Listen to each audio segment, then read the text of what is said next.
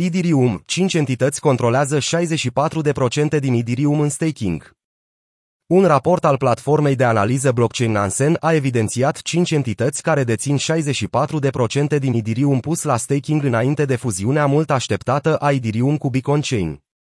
Tranziția rețelei Idirium de la Proof of Work la Proof of Stake va avea loc în 15 septembrie în jurul orei ora 2 și 30 de minute UTC. Când rețeaua principală Idirium va face această tranziție, validatorii, nu minerii, vor valida tranzacțiile și le vor adăuga în blockchain. La fel ca minerii, acești validatori vor câștiga recompense pentru că ajută la menținerea în siguranță a rețelei. Cu toate acestea, a deveni un validator vine cu costuri mari de intrare și risc ridicat. Investitorii ar trebui să depună 32 Idirium, în valoare de aproximativ 52.000 de dolari, pentru a deveni un validator și pentru a întreține hardware și software pentru a evita penalizările pentru perioadele de nefuncționare. Acest lucru a dat naștere la staking pool-uri.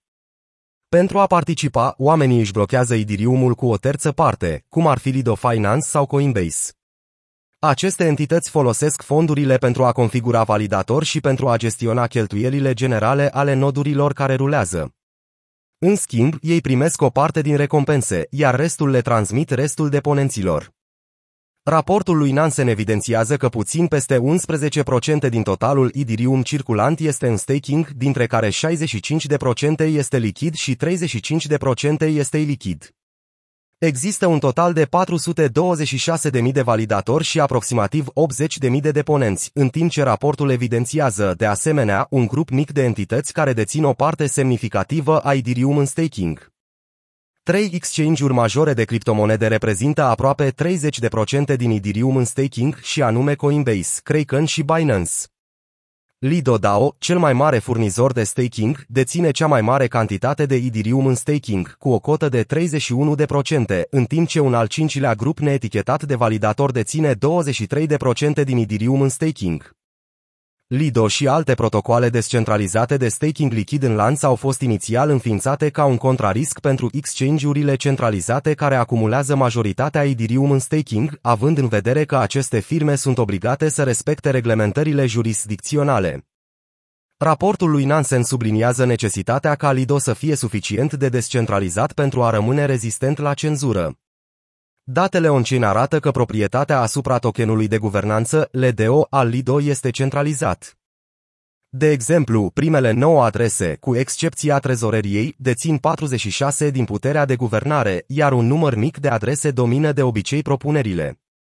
Mizele pentru o descentralizare adecvată sunt foarte mari pentru o entitate cu o potențială cotă majoritară a Idirium în staking având în vedere că guvernanța Lido este controlată indirect de marile firme de capital de risc, dintre care majoritatea operează sub jurisdicții din Statele Unite, Idirium are o problemă de centralizare tot mai mare.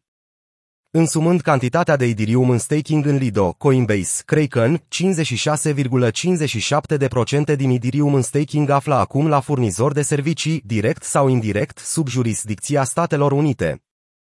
Într-o postare pe blog scrisă pe Idirium, org de Dan Irian, un cercetător principal pentru lansarea Proof of Stake pentru fundația Idirium, Rian a evidențiat riscurile crescânde pe care le-ar putea duce centralizarea pachetului de acțiuni la Lido pentru Idirium.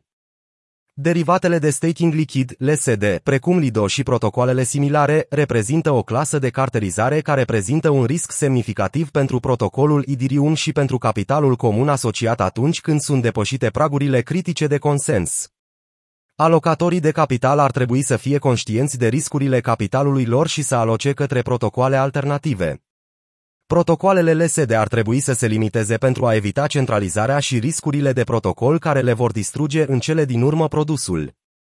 În cuvintele lui Rian, dacă o soluție de staking crește pentru a deține o cantitate critică de stake într-un sistem proof of stake, riscul se datorează capacității de a utiliza un MEV coordonat, valoare extractabilă pentru minieri și sau capacitatea de a cenzura anumiți participanți, tranzacții.